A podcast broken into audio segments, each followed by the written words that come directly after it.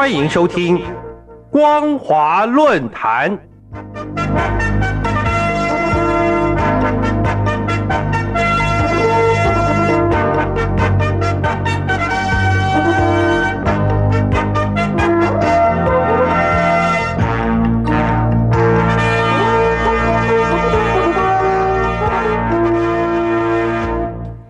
各位听众朋友，您好，欢迎收听今天的光华论坛，我是世奇。今天的论坛主题是：期望中共善用军费，不要成为不安的乱源。期望中共善用军费，不要成为不安的乱源。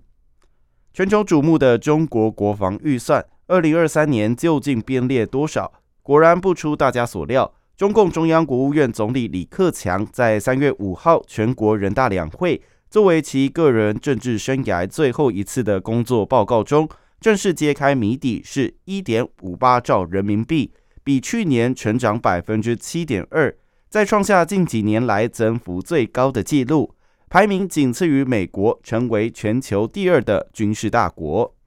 尽管大陆这几年来面临新冠疫情带来的经济钝化，加上中美贸易战与科技战的严重冲击，外商纷纷撤离。国内企业苦撑等待机会，造成失业率暴增，GDP 人均骤降。但是中共军费的编列依然热衷强化军备，以贯彻习近平能打仗打胜仗的强军政策。这种大幅提升军费的重拳头轻民生的举措，确实让世界各国大吃一惊。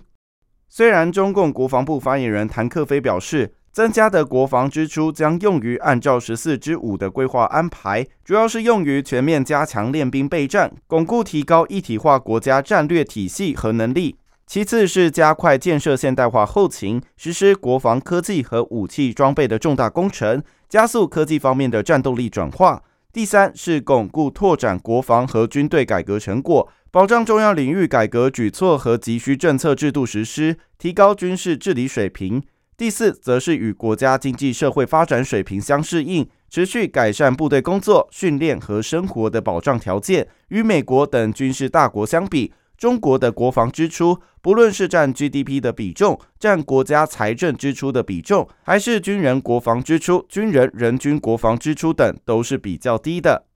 但是，世界各国都很清楚，中共还有高于台面上好几倍的隐藏经费。根据美国年度中国军事报告与各国军事专家的观察，共军国防科研项目、武器销售收益、武器采购支出、国防工业对外营收等数字都是隐藏保密而不透明的，推估是公布军费的好几倍。因此，各国军事专家不禁要问：中国去年经济成长率只有百分之三，军费预算成长率却是百分之七点二。从军事扩张主义的大框架下与种种举措。完全可以看出，中共在东海、南海、西太平洋第一岛链周边秀肌肉，剑指美国与民主同盟国家之外，更不时对台湾进行文攻武吓，这完全无助于两岸关系的转圜，也造成区域安全威胁。国际社会对此都感到忧心忡忡，生怕不慎擦枪走火，就会引发难以收拾的苦难。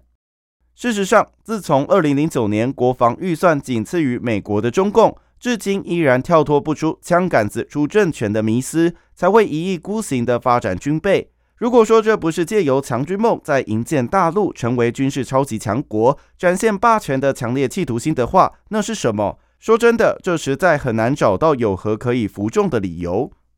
而诚如世界各国主流媒体所言，中共持续扩增军费，不但对区域安全稳定以及消除各国疑虑没有帮助。反而促使结盟对抗，随时有引爆冲突的危险可能。外，过度扩张军事力量，必然导致教育、文化、经济、社会等建设的失衡。一九九一年后期，苏联因为过度扩张军事力量，导致经济破碎，加上东欧民主浪潮引发东欧巨变，一夕之间，苏联与东欧共产国家快速崩盘解体，柏林围墙随之倒塌，就是最佳例证写照。深信这段历史阴见，中共当局应该心知肚明。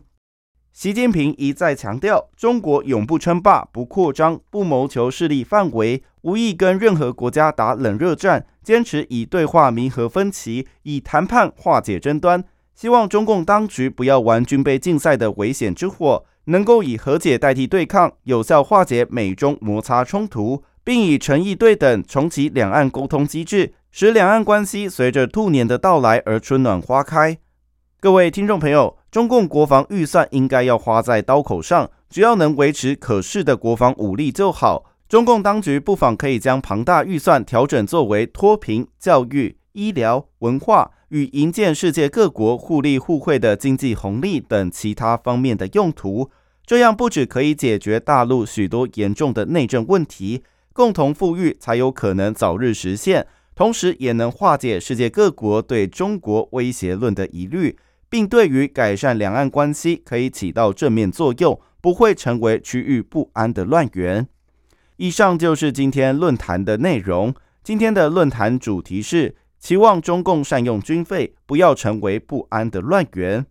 期望中共善用军费，不要成为不安的乱源。我是世奇，光华论坛，我们下次见。